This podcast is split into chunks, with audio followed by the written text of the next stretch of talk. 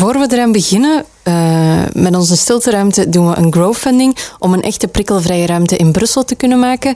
En onze growfunding pagina vind je op www.growfunding.be slash stilteruimte. Zo help je ons met een duwtje in de rug. Je luistert naar Stilteruimte. Een podcast waarin we op zoek gaan naar stilte en rust.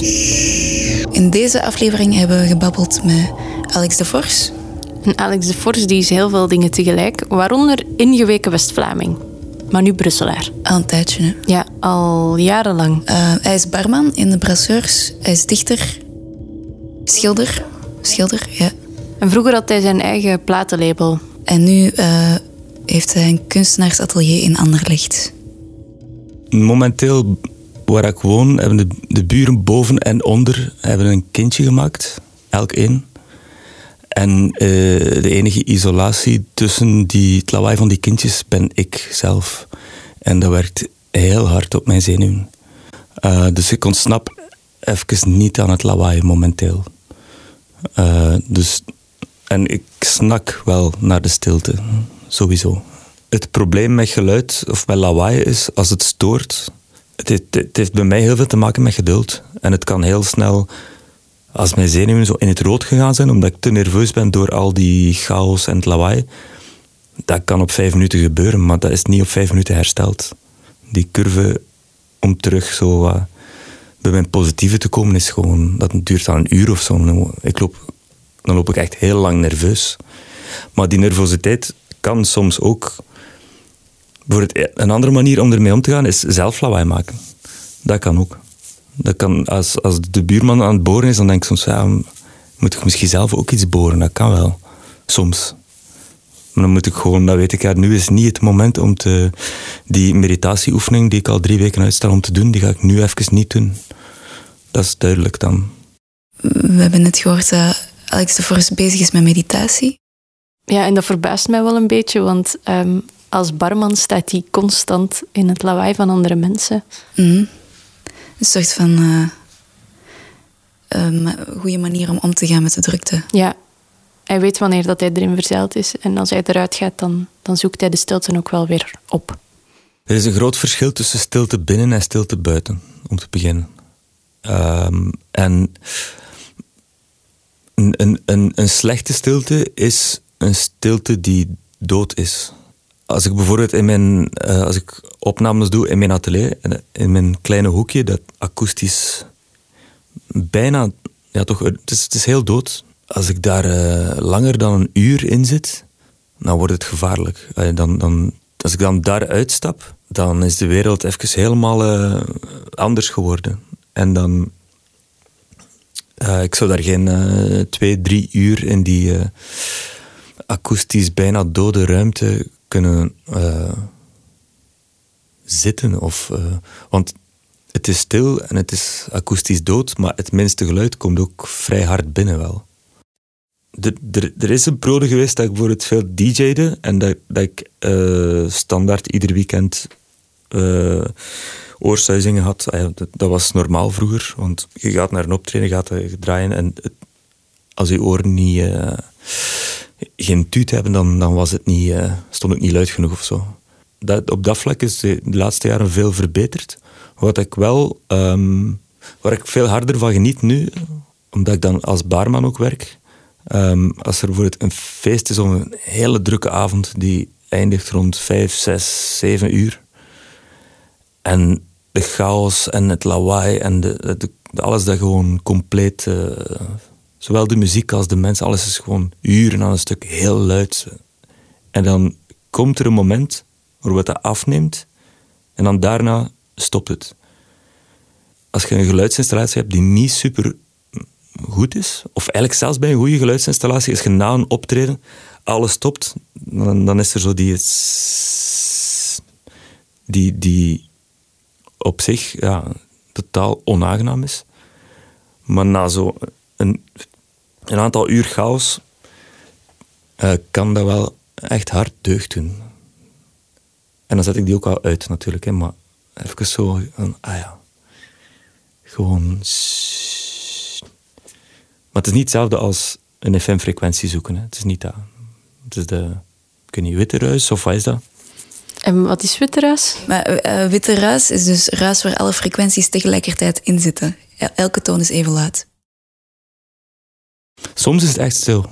Maar dat komt ook omdat ik wandel meestal naar huis uh, door de industriezone.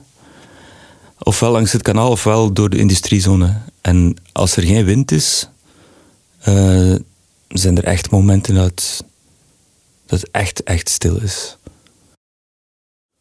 Uh, er is meestal, ja, er is altijd in de verte een, beetje ruis wel. Um, maar er zijn echt al momenten geweest dat, dat ik dacht, wauw, de, zelfs de ruis is nu weggevallen. En ja, het is niet, dus, het is niet die stilte waar ik fan van ben. Er zijn stukken waar, het, je enkel het geruis van de bladeren van de bomen hoort. Een beetje ter hoogte van de woonboten. De Paapsheimbrug en zo. Daar. Maar dat kan... Um, dat is van die is een, ik, het is een soort van uh, stilte situatie die altijd wel een beetje... Die kan ieder moment gebroken worden door een sirene. Dat is wel ook een, een ding of zo. Het is wel een spannende stilte. Wat ik ook heel aangenaam vind. Een woonboot bijvoorbeeld is heel stil.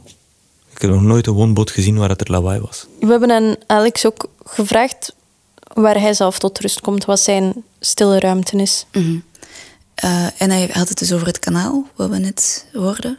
En er was nog een andere plek, de Erasmustuin. Dat is in Anderlecht en dat is effectief een tuin en een historisch pand. Um, de Erasmustuin was eigenlijk dicht toen ik hem zag. En in de lente gaat hij weer open, maar ik kon hem wel volledig zien van achter een soort van ijzeren hekken.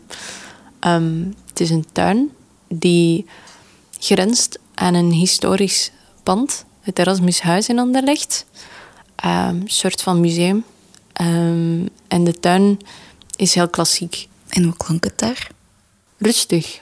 Niet opzichtig rustig of zo. Ik denk dat net uh, zoals de woonboot, de tuin ook een, een, een, natuurlijke omgeving is waar geluiden niet zo dwingend zijn of zo, maar eerder misschien een beetje chaotisch te noemen of zo. Ik weet niet waarom, maar in mijn hoofd is dat een heel stille plek.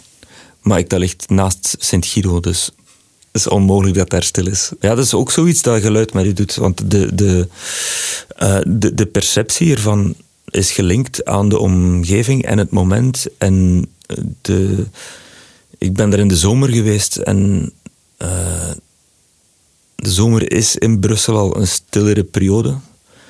Um, dus misschien was het toen wel stil. Um, dat weet ik niet meer exact.